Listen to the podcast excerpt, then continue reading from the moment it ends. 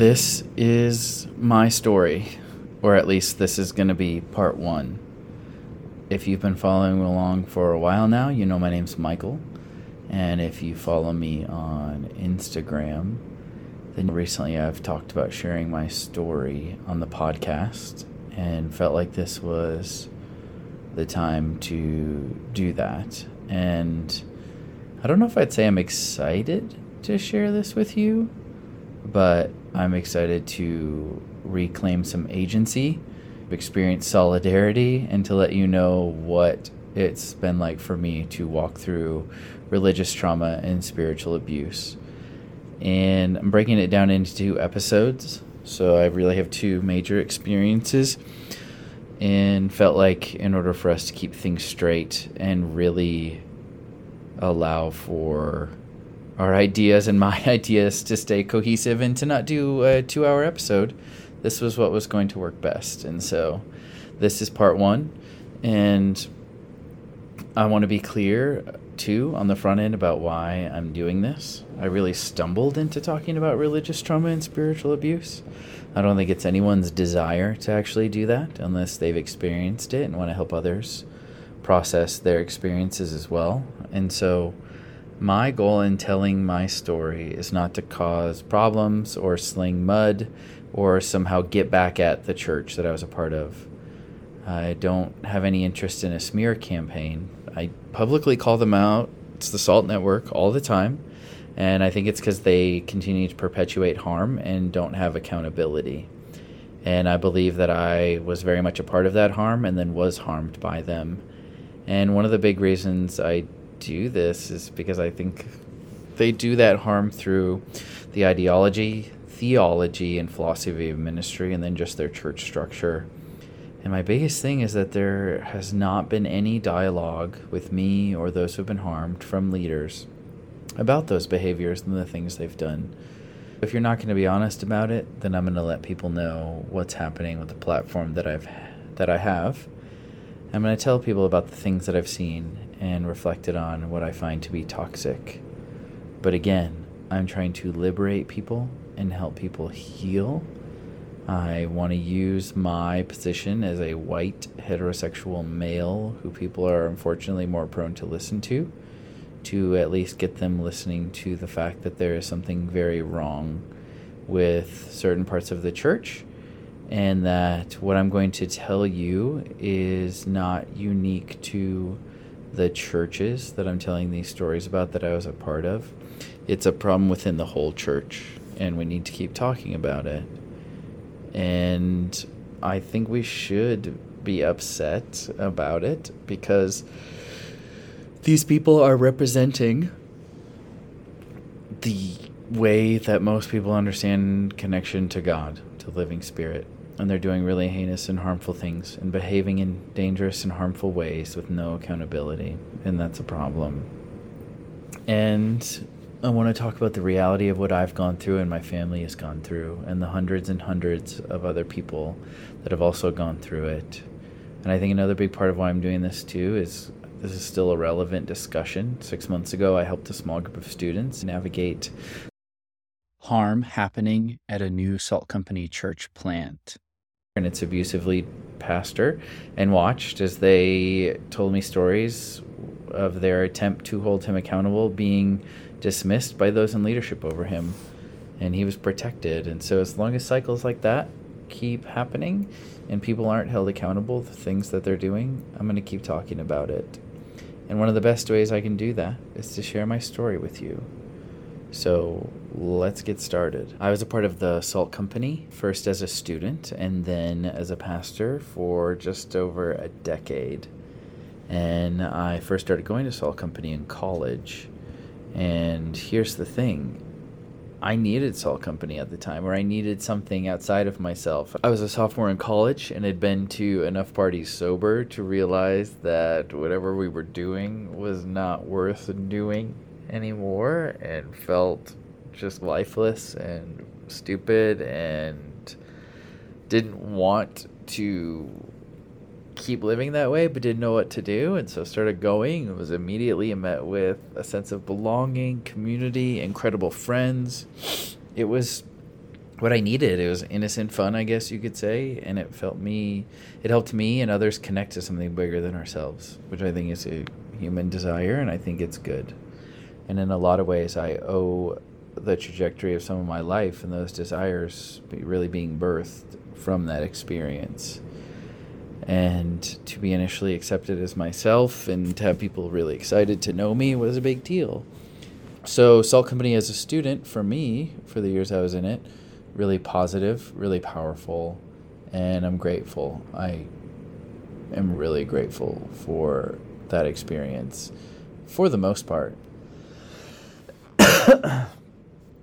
I think obviously there are things we could get into the weeds on that weren't great. Purity culture, Calvinist Baptist theology is an issue, and the leaders at the time were still very Mark Driscoll in their understanding or Bill Hybels esque in the way that they functioned. And those guys don't have great track records for the things they said and did and believe and still believe, or the way they operated and made decisions.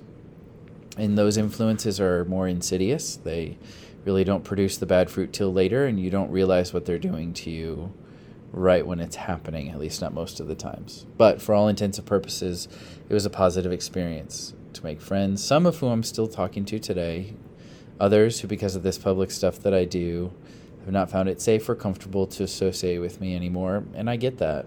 It's painful, but I understand. Then I was an intern for half a second for this family pastor.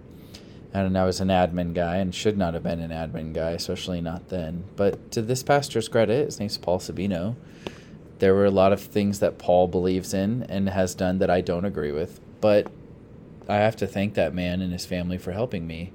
Yeah, young and in my marriage, he showed me what it meant like to live with discipline, integrity, and to have courage to do hard things. And when you're loved by him and his family, you're loved all the way. They're incredible people and really gave my wife and I a sense of home at a chaotic time where we really didn't know what we were doing, young and married. And they helped us a lot. I'm grateful for them. And when he left and lo- I lost that internship position, I started volunteering in youth ministry. And that volunteering led to being employed as a youth pastor. And in the six years that I was a youth pastor, it was awesome. And now, again, it comes with its like own issues. I was being paid as an intern 500 bucks a month, then as a double intern for 1200 bucks. And then when I got my first full-time salary, it was $30,000 a year, and I thought this was a huge deal but was told you can't ask for more than that because I know there's a line of guys who would do it for much less than you're doing it now. So essentially, be grateful you have a job that a bunch of people would want because we're so great. It's the vibe, which is not a great vibe. We can all agree, not a great vibe. But that's the way that was, and did that for six years. And really, those six years, I look back now and they're still my favorite memories. They're still the best years I spent as a pastor in ministry and doing those things, loving those students and participating in that. It's just, yeah, it's full of fondness in life. And I got to just care for the students without pressure, without this need to succeed or get more numbers or more funding like other ministries did, especially the college ministry. So there was just this freedom to grow and to learn, to invest in families and students and life of the church that a lot of people overlooked. Had this incredible leadership team every year. People just so committed to the vision of what I was trying to do there and it was just yeah it was a really important time and i'm grateful for it. They helped me not feel totally grossed out about my time as a pastor. Obviously other moments do too but youth ministry was the fondest. But then after six years felt like things were growing stale felt like i was outgrowing my role as a youth pastor and really wanted to explore what it would look like and honestly, that was the thing we were encouraged to do in that context is like you climb the ladder, you find bigger ponds to swim in. You're supposed to do more. And I wanted to do more and felt like exploring doing more. And what eventually became the front running option was to go to Cedar Falls, Iowa, and work for Candeo Church. So that was the next step for us. And I want to. This is where the story is going to get interesting. And a lot of my observations now and what I remember comes from reflection. And I just want to say, I don't want this is one sided. You're getting my side of the story. And I'm not naive enough to think that I was always easy to lead or that being my boss didn't come with its own frustrations or that I was always I wasn't always willing to do what I was told to do, especially if I didn't agree with it, and I was often passive aggressive about that. And so I know there are things I could have done better or ways I could have just carried myself. It's absolutely true. I just want it to be said, even if it's been said too many times. I don't think I'm a victim. I did go through this experience, and I do believe I was spiritually abused in both of these contexts. But I don't live as a victim and don't believe that it was this thing where you should think, oh, poor Michael and what he went through. And I just want to say that because I am not just trying to piss people off. So, what happened though at this time, jumping back into the story, is I was being offered the role of co director of this college ministry. And in Salt Network, that's the big kahuna, unless you're planting a church now, which I'm sure is even bigger deal but to be the salt director, literally in the letter that people that this church would later send out to its members explaining why they fired me when they did. They called it their premier ministry, which is disgusting, but they called it that. It's the reason these churches exist. They go to these universities to get students quote unquote saved, and they're trying to, yeah, just change the world one college student at a time. So I was on top of the world. Thought this was awesome Cedar Falls was quiet and boring and not as big as I wanted it to be. And really, when I look back, it wasn't what I had originally wanted to do. And there was drama around me leaving with the lead pastor at the time in Cornerstone, which is where I was the youth pastor. The issue happened multiple times in my last months there with Troy Nesbitt. He is the director of the SALT Network, and large amount of attention had been put on the church, and then the network was born because of the way we did college ministry. The Baptists wanted to reproduce that. It got people saved and made a lot of money, so they wanted Cornerstone to create a network that would plant as many churches as possible. I think their goal is like 100 churches in 20 years, which is insane and why we have problems. But you get so pumped full of money, power, and influence, it's fair to say that's usually when things go bad. And it does refine and show who you really are and how you see the world and accentuates the issues. And that's what I think happened. But my time in youth ministry was done, so I started exploring these other options. And before the Candeo option came up, I was asked to consider going by Troy to go to a church 30 minutes away to take over their youth ministry and revamp it and see what I could do with it. And after reflecting with my wife and at the time praying and really considering, is that the best thing? We came to the conclusion that we didn't think it was, that it was not in our best interest to do that. And Troy didn't like that to the point where he even said to me, If this is a corporate job, I could just force you to do this and you wouldn't have a say in it. And then when I was still resistant to it, he said, Sometimes you need to be a good soldier and follow orders. And I don't know any pastor who should speak that way, so I was pretty unsettled by that.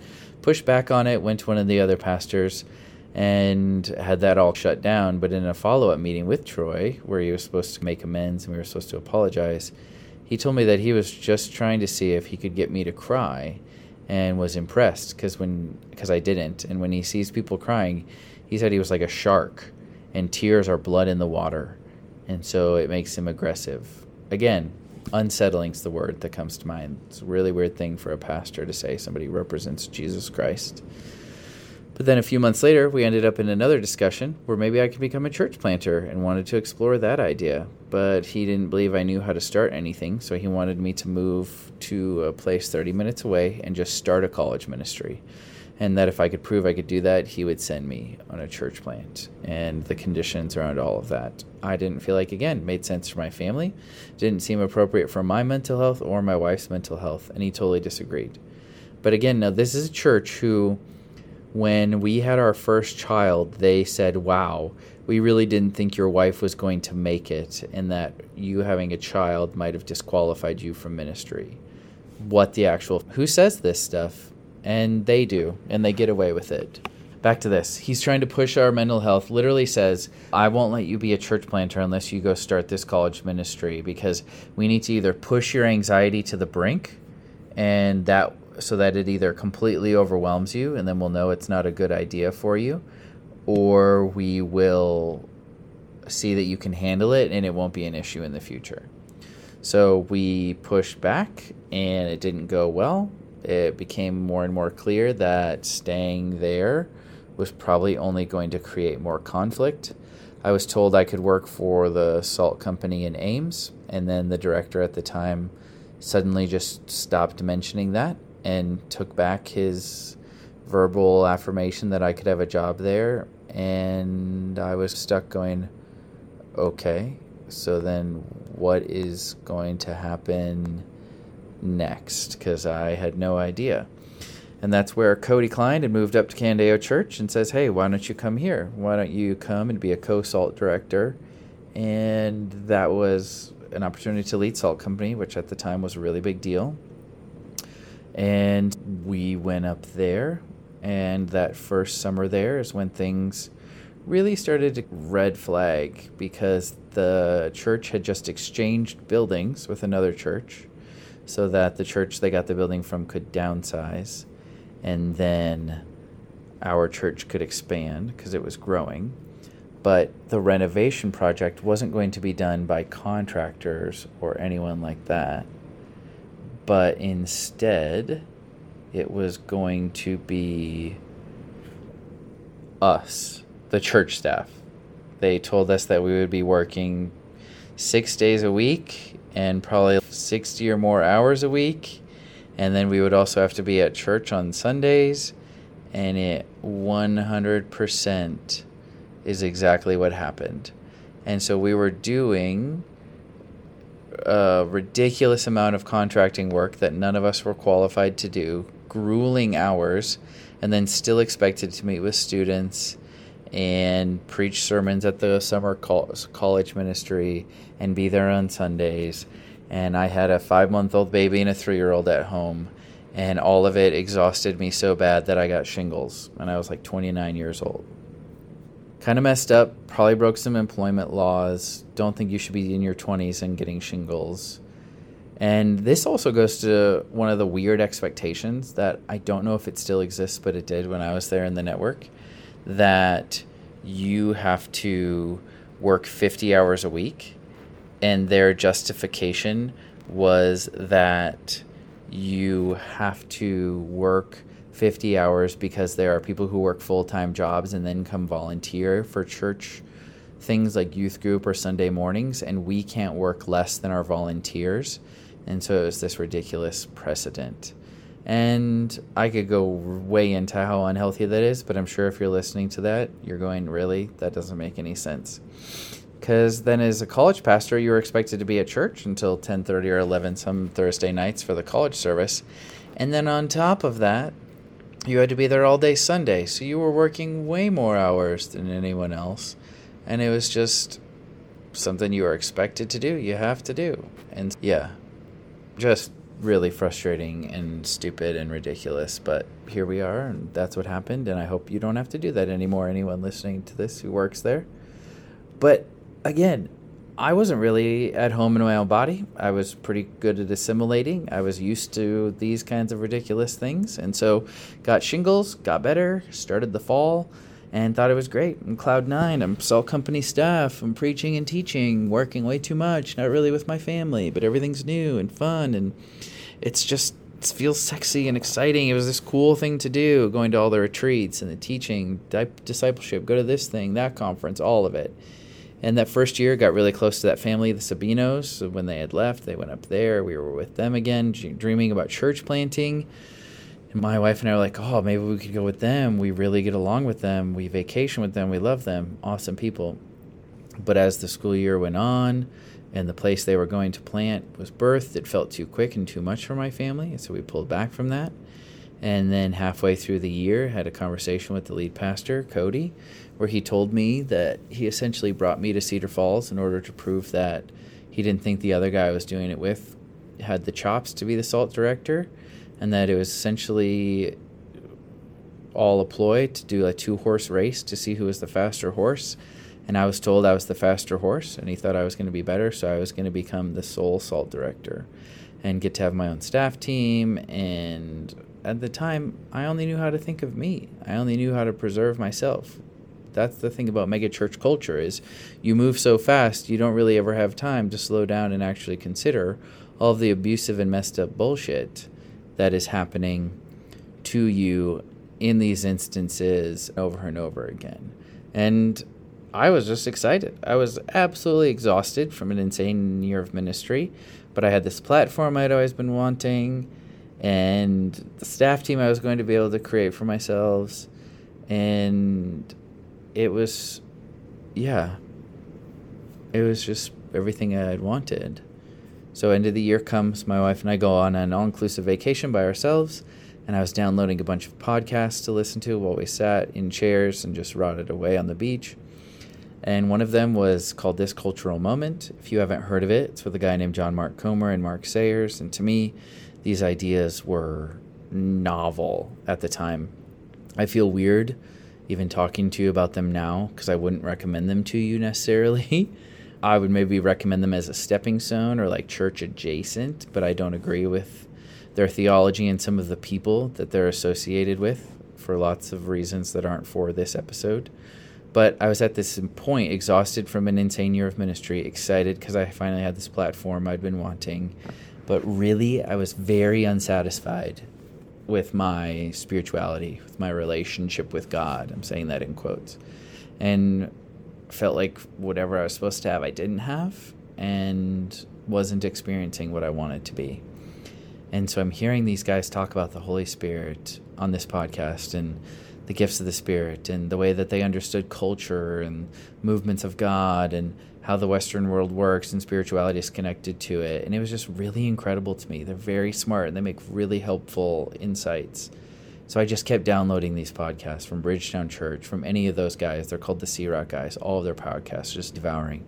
They're really big on spiritual formation, the discipline, silence and solitude, listening prayer, prophetic prayer, something called Lectio Divina, a lot of contemplative practices, a lot of Dallas Willard stuff, if you know who that is. And so that whole summer, I was just started listening and listening and practicing silence and solitude. And that, without realizing it, my beliefs were slowly starting to dramatically shift.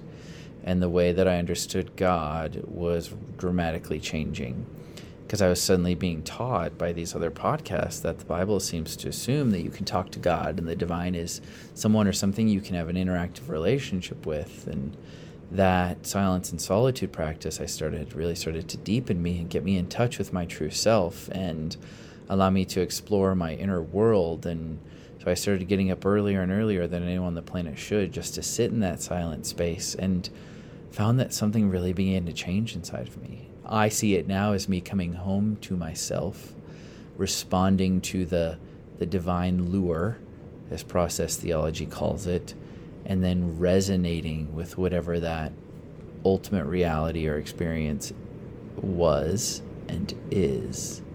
And that was really transformative and really helpful to me. And I loved it. But I was at a church where that really wasn't accepted.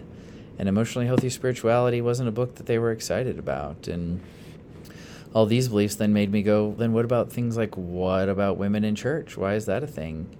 And because of the way that all these people were teaching, a lot of what I was doing at Candeo didn't make sense anymore and didn't seem to stand on the same biblical ground that I used to give it. And I had two friends on staff at the time who were willing to question these things. One of them was fired because he was honest about something he was struggling with, which I think is ridiculous and really bothers me that I was a co conspirator in him not having a chance to experience grace.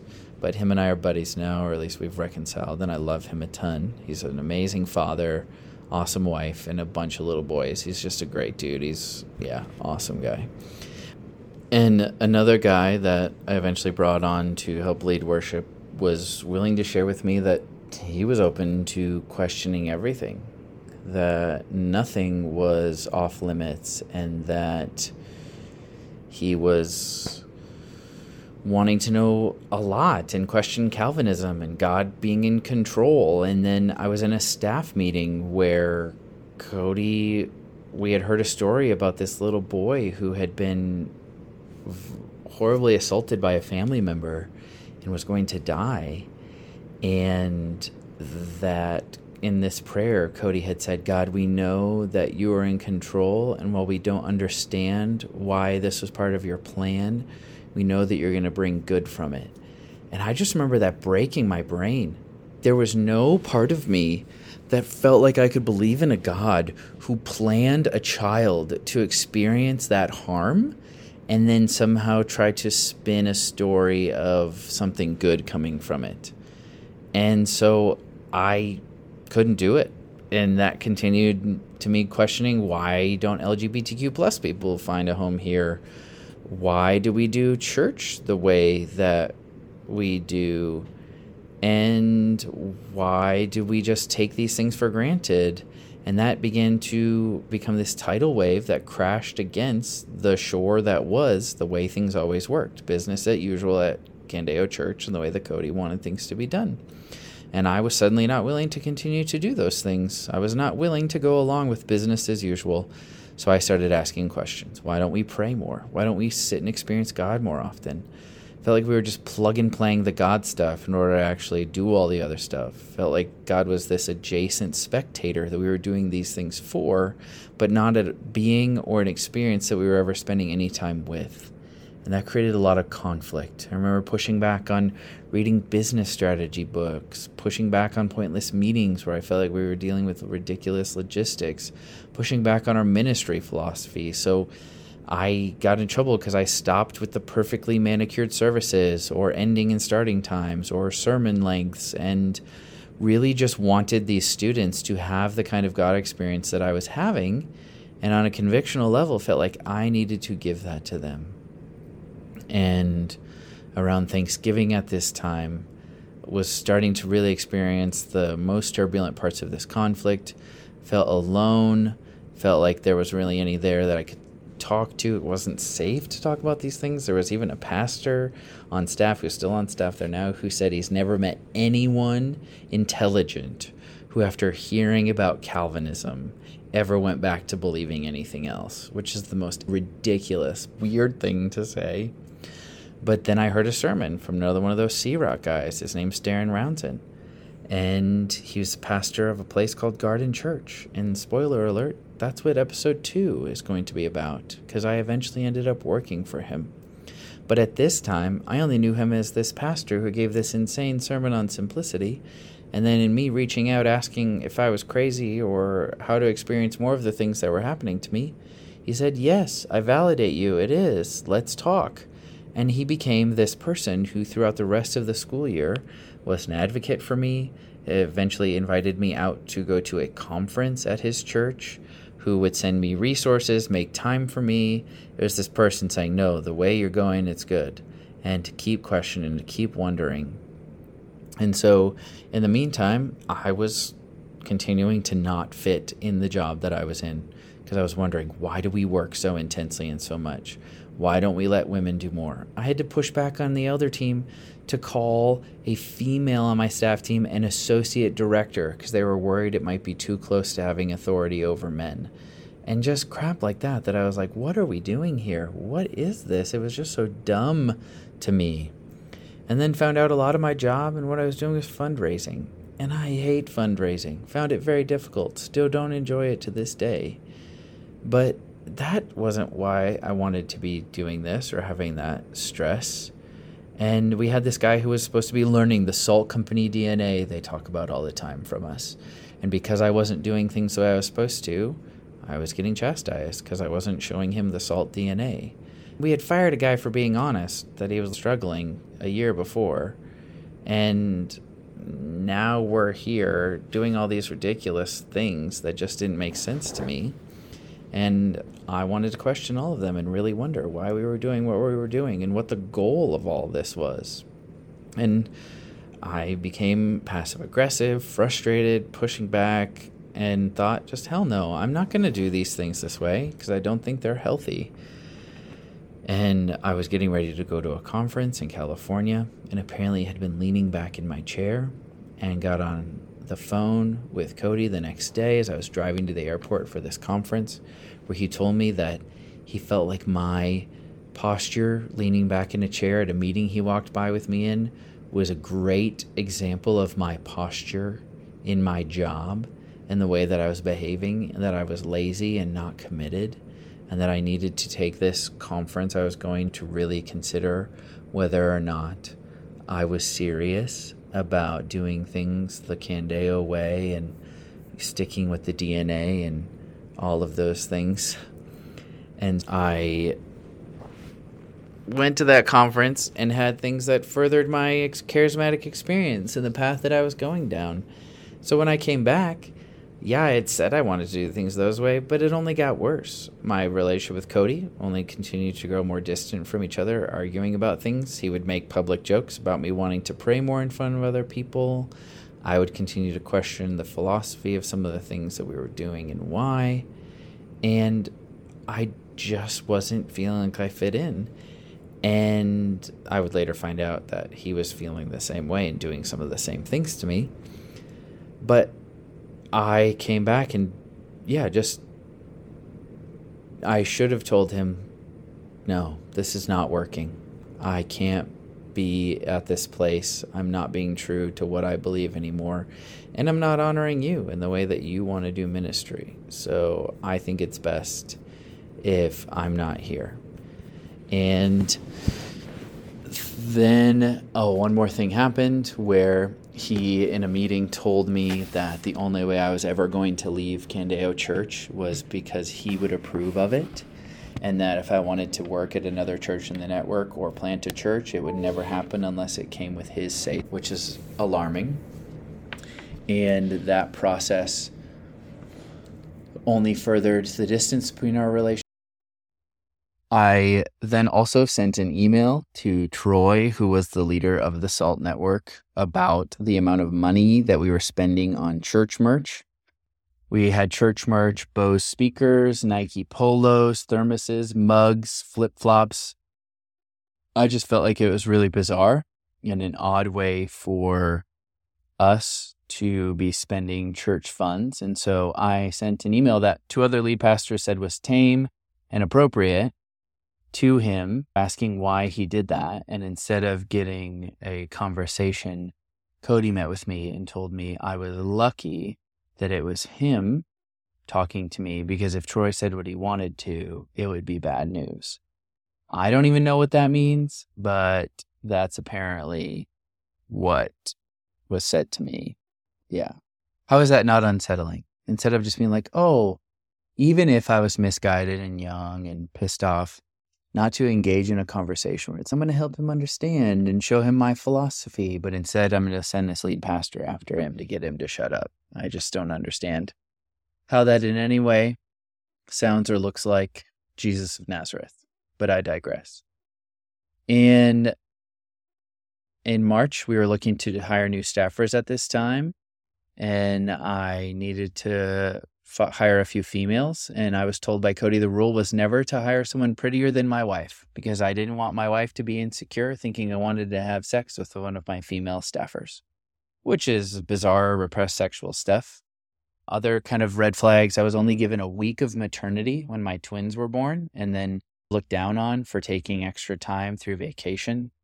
Uh, different time jabs were made to me about using vacation to be with my daughter who had her tonsils out for a few extra nights instead of going to a, a Thursday night for the college ministry. I refused to teach a sermon that made it sound like women were subordinate to men. And then I was told I was teaching too much on the Holy Spirit. And Cody told me he doesn't like teaching on the Holy Spirit because he can't control what happens when the Holy Spirit shows up. And then I was told that his view of what I was doing with the ministry was making it all about my personality and that too many people were wanted to follow me and that I needed to change the way I was preaching and teaching to make it more Cody's way and the Candeo way. And so I wasn't going to be allowed to take the summer off from preaching, but I was going to have my sermons reviewed and approved by him. And that started off the summer, which not in a good place, not excited about my job. But then at the end of July in that summer, so in 2019, we found out that one of my twin boys at four months old, his head was way too full of fluid and something was wrong. His head was much larger than his twin brother's. And we went in for a routine ultrasound. And this is a trigger warning for anyone who's been through hospital trauma. I just don't want you being harmed by listening to this next part. But we were told you need to go to Iowa City, you need to get an MRI. There's this children's hospital there. We're weeks away from the Salt Company kickoff. It's the beginning of the school year, huge time for college ministry. We go down, we get the MRI. It's me and my wife, my son and his twin brother. Again, they're babies. And my son Benjamin was one who was sick. And we had one of those moments that you feel like you should only see in movies. And I hope anyone listening only sees in movies, where like eight or nine doctors walk into the room and he, the main one says, We're going to take the boys out because the information we have to share with you is very serious. And he proceeds to let us know Benjamin had something called a subdural hematoma. So Benjamin had to be vacuumed out when he was born because he wasn't turning the right way when he got to a certain point in the birth canal. And unfortunately, the hospital we were at didn't do any checks to make sure that his head hadn't been harmed in that. And it had. And so blood had pooled between his brain and his skull, and it had dried up, and it was making it so that his brain couldn't vent the fluid as well. And the doctor told us, You may be here for a very long time. There's no knowing how long this will take or the repercussions of what we will have to do to get that blood out of there. But I need you to understand how serious this is and that you may be here for quite some time. We called some friends, called family, arranged childcare for our two oldest daughters, immediately admitted him.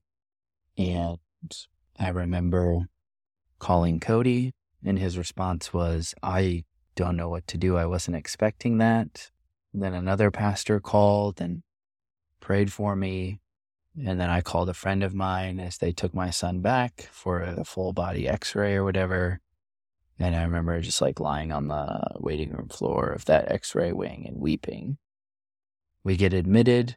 The next day, they do a surgery and they put this tiny needle through the top of the skull and try to pull out some of the dried blood. Then we had to just wait and see what would happen next. And during this time, again, most, if not all, of the support we got came from people who were not a part of my staff team or of my church, Candeo, but were people that we had been connected to over the last decade. They sent us money for meals. They sent us essentials for staying in the hospital. They just were incredibly hospitable, praying for us, taking care of us. And it was really incredible to be supported that way, but it was really hard because we felt like our home church really wasn't doing anything at a time where we felt like this is when they would potentially do the most. No, a few people at the church who are our friends were incredible and went above and beyond. But so it was a couple more days in limbo before the next surgery. And I remember my parents came down to help watch my daughters. And there was this day where my daughters' names are Finley and Auden, and they just came down to visit us to see their brothers. And Then we went down to the hospital lunchroom and ate with them, and they have this playground. And I'll just never forget running around trying to play with the girls. And at the time in my mind, knowing I have no idea the next time I'm going to be home or the next time I'm going to see either of you. And I don't know what to do. And if you've been there, that, but it is one of the most sobering, scary, emotional, intense experiences. And I wouldn't wish it on anyone. The next day, it's like day four. Benjamin has another surgery. Day five, I talked to Cody again, and the policy at the time of the church was you could accrue sick days, and they just kept compounding. And I had spent quite a few years in this network, so I had 80 or 96 days. And he called and started the call with, Hey, I want to let you know you don't have to do announcements this weekend. And in my head, honestly, I was like, No shit, I don't have to do that. I'm not going to come back to do that. And then told him, Yeah, I have these sick days. I'm probably going to use them. I, I don't know when I'll be back. Like, I don't I'm not going to prioritize kickoff. I just can't do that. I, am going to stay here with my wife and my sons. And his response was, Other people have had to do that and worse, so you don't get an exception. Like you're going to have to figure it out because salt kickoff's really important. And went back and forth on how I wasn't really willing to have that conversation or entertain that idea, and then it was done. And then on day six, the doctor came in late in the afternoon and he i was in the bathroom using the bathroom came out he said we needed to wait for you and he said i don't know who upstairs or what happened but today i get to send you home benjamin's body is beginning to heal itself and doing better than we expected there's actually no reason we need to keep you here and that was incredible and i don't mean to just breeze over that part because it was so beautiful to have that experience and to go through that and to get to go home. And so went home on a Monday, told the church I was taking Tuesday off to just all of us be together as a family and be at home. And then on that Tuesday, got a call at 5 p.m. from Cody, making sure I was coming in the next morning to have that meeting with him. And said, Yep, I'll be there. And walked into the meeting at 9 a.m not realizing everything was about to get very crazy and change. The meeting started pretty typically small talk. How are you guys doing? How was it to see family? All those things. And then he asked me about my plan for the fall and how I was feeling about the college ministry and all the kickoff stuff that needed to happen. And if I felt like I was going to be able to settle in and get stuff done, kind of let him know, yeah, as best I can, I'm going to get back into this. But that the doctor at the time had told us, well, we got to go home. We weren't necessarily totally out of the woods. There was still a lot of monitoring that was going to need to be done. And every other week, we were going to have to make trips down to Iowa City to keep having MRIs done to make sure Ben was still doing well and his body was responding to the treatment. And then he said something to the effect of, you know, Michael, something about this time with you in the hospital really opened my eyes to the reality of our relationship. And I just feel like it's time that we talk about it. And then he goes, Do you want to work here? And I said, What? And he goes, You know, do you want to work here? Do you like working here? And I said, I don't know how to answer that question or how to have this conversation right now. Like, I need my job. So I don't really know what you're trying to get at. And he said, Well, I, I don't always get the sense that you want to be here, that this has been the best place for you. And, you know, you being in the hospital made me realize that a few months ago, I gave up on you. I gave up on you as a pastor and as a friend. And there were even times on weekends that we had open where my wife and I knew we should invite you guys over, but I just didn't want to and just chose not to but you gave up on me too, right? Like you weren't really investing in this relationship. which this is a gross misuse of power. I'm literally in the most vulnerable position I maybe have ever been in, needing to make sure I can support my family and not in any way ready to talk about my future employment at this church. So that was pretty unsettling to be put into that position right in that moment that way. And I did not really know what to say. And then he proceeded to say that what if money wasn't an option? Like, what if we would just take care of it? Would you want to work here? And I was like, I still don't think this is an appropriate way to have this conversation. I don't understand why we're having it. But no, if you were to tell me that you would take care of us financially, I would not want to work here, especially after having this conversation. This is really uncomfortable. And he said, okay, well, I, I see it kind of going a few different ways. You know, we could finish out the semester and then you could be done then. We could just be done now, or you could commit to really seeing this as a lifetime partnership with me where you're in it for the long haul and you become the SALT director and allow me more influence and management over the way you do things and commit to that level of excellence that I would require and influence that I would want. And I said, Well, you know, I'll finish out the semester. And he goes, Well, actually, that one would probably be pretty awkward. And I don't know if you'd be able to do your job well. So I feel like the only option we have left is this one where we part ways now.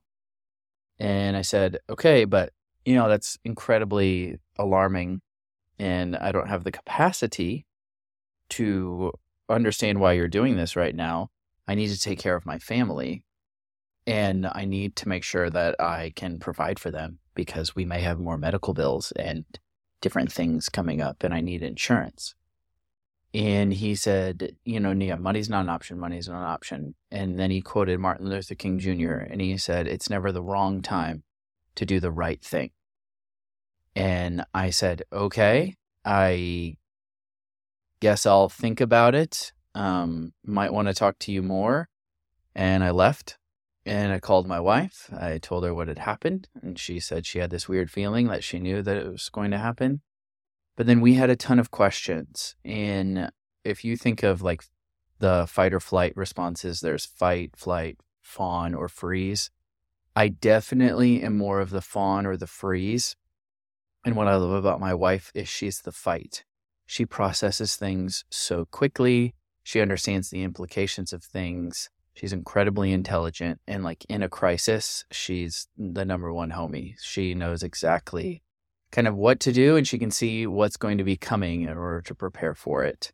And she immediately realizes like unless we get some things in paper and really understand why he's doing this, we need to know that he's going to guarantee that we are going to be taken care of if he's going to put you in this position because otherwise we could be in a lot of trouble and it's not safe for us.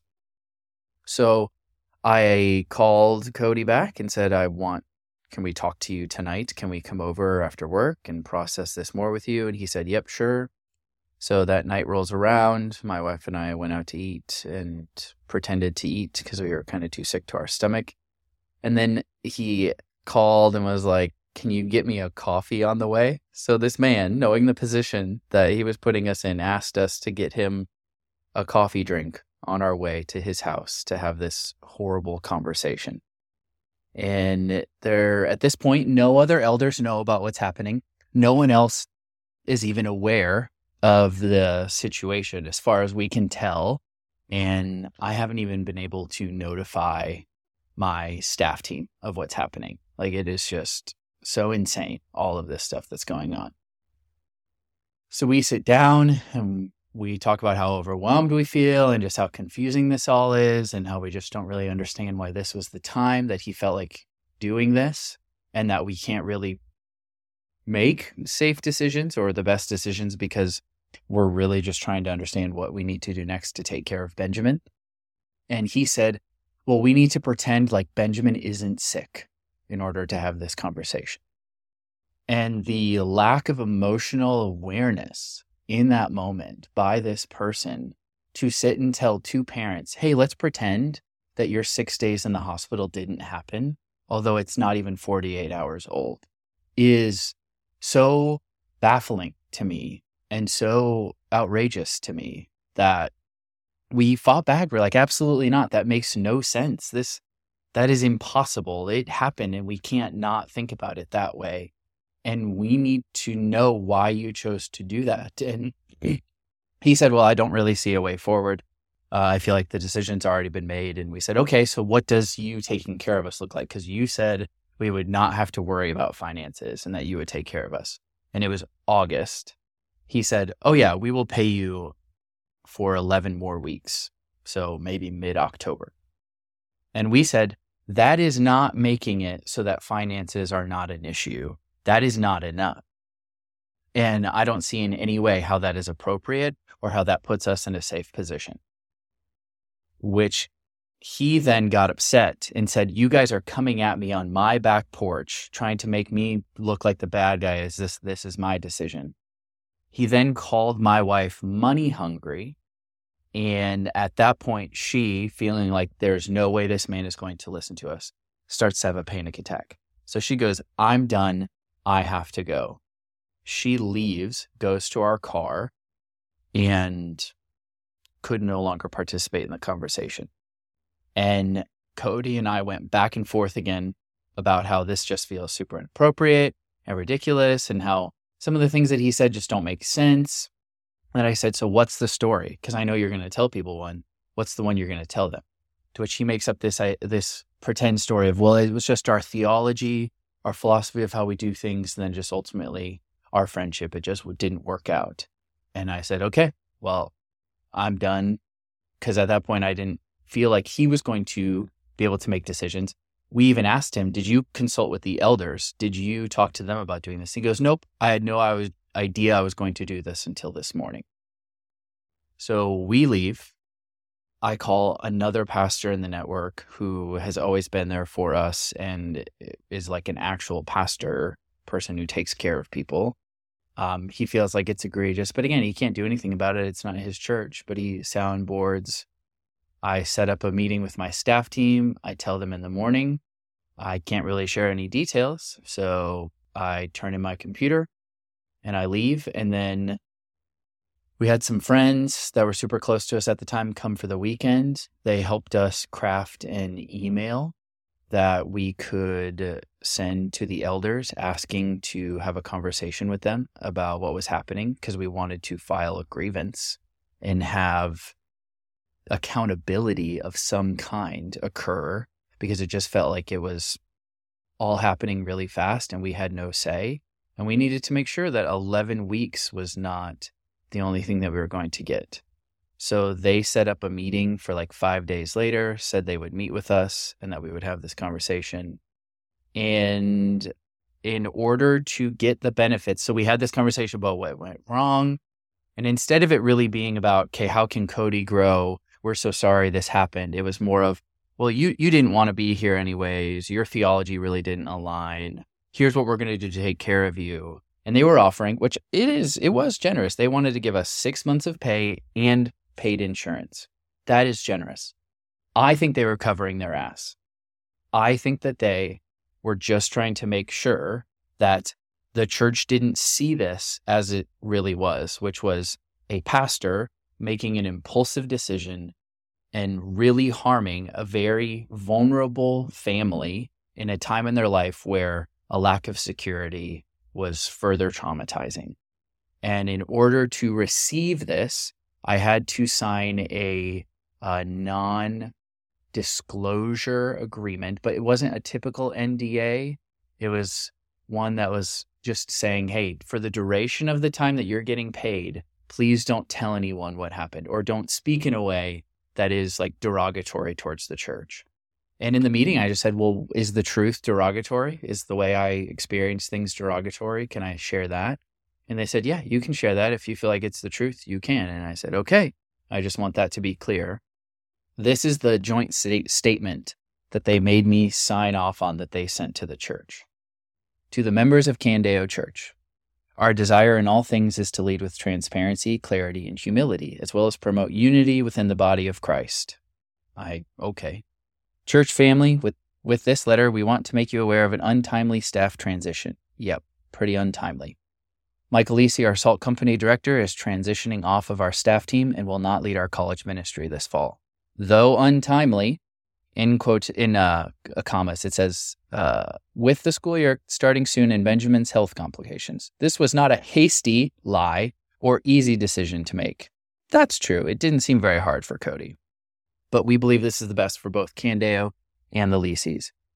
Over the last year, Michael and Cody, along with the elders, not true, have recognized irreconcilable differences in values and ministry philosophies, and both decided that for Michael to continue his role as SALT director would not be ideal for either Michael or SALT Company. I'll give him that one. Because of this, Michael and Cody, along with the elders, still not true, decided that while the timing is not ideal, we needed to make this transition immediately. AKA, we're covering our lead pastor's impulsive ass for being absolutely out of pocket and making a really bad decision. We love the Lisis, no, and are committed to supporting their family in this time of transition as they handle Benjamin's health and gain clarity regarding their next step as a family. We also ask that you refrain from assuming the worst or perpetuating any form of gossip that could surround the situation. AKA, we fucked up and it's bad, so please don't ask. We love the Lisis. Mm, and are committed to making the best decision for them, as well as our premier gross ministry at Candeo, the salt company. It was about them. They wanted to succeed. They wanted things to go their way, and they wanted everyone to avoid talking about it. So I absolutely signed it to take care of my family. And the aftermath was insane.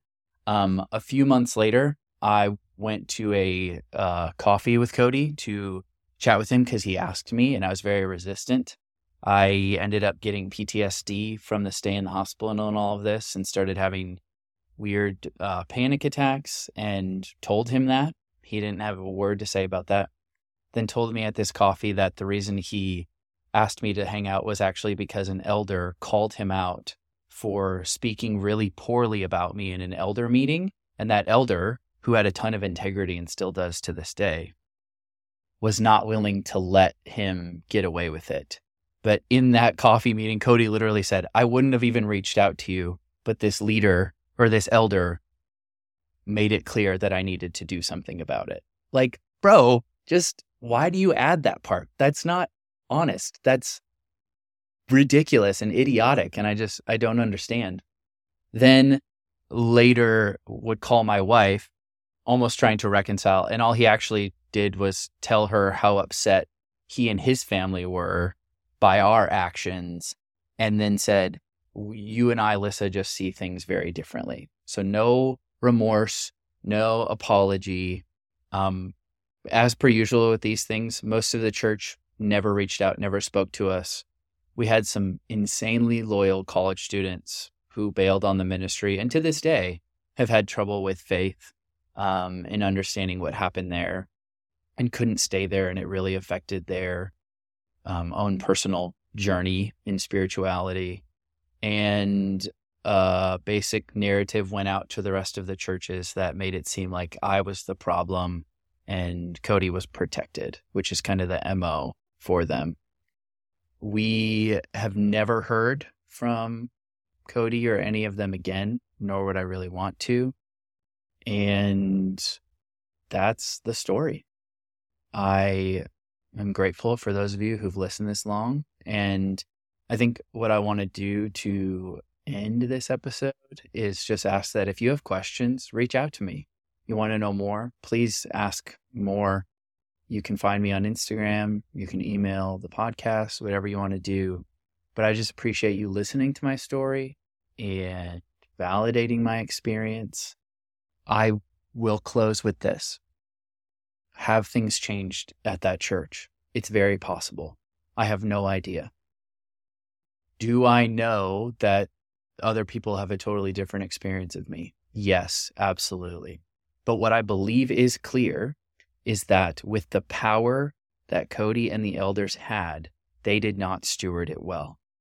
There was never a negative performance review that I had. There was never a sign that I there's no paper trail to say that I was in a position where this could have all suddenly happened. he genuinely admitted that it was this impulsive decision. In hindsight, I am glad it happened, but in hindsight, it wasn't worth the trauma that we had to go through and the things that we've had to experience since. And I think it's important for anyone who's still a part of that network or those churches to realize you are complicit as long as you stay there and you participate and you don't push back or do something about the way things are structured. It is still happening.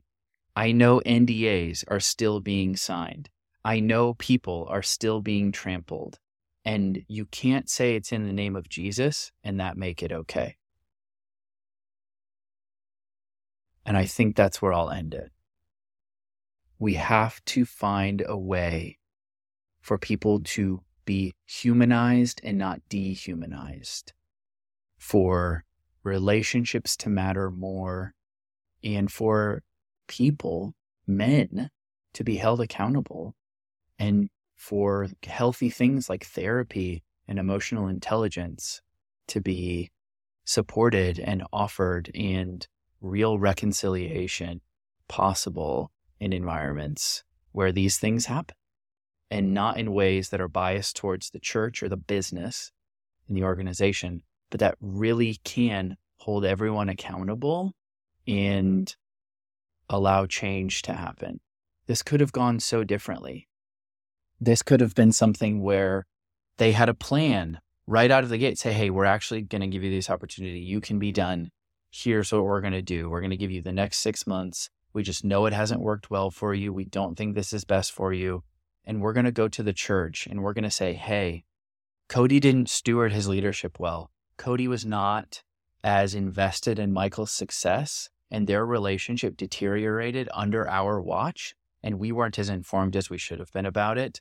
And now this family is going to be displaced from our community, and we're losing them, which should matter, but also we're learning as a church. Do you understand the integrity do you understand the the power that kind of humility would have had? And so that's what I want. Is just this honesty in these processes and not these just ridiculous lies and issues and problems that keep coming, especially in this network and a lot of the evangelical church. So I think I could keep talking forever. Thank you so much for listening. Part two will probably come out in a couple weeks. And I just appreciate that you're along for this ride with me.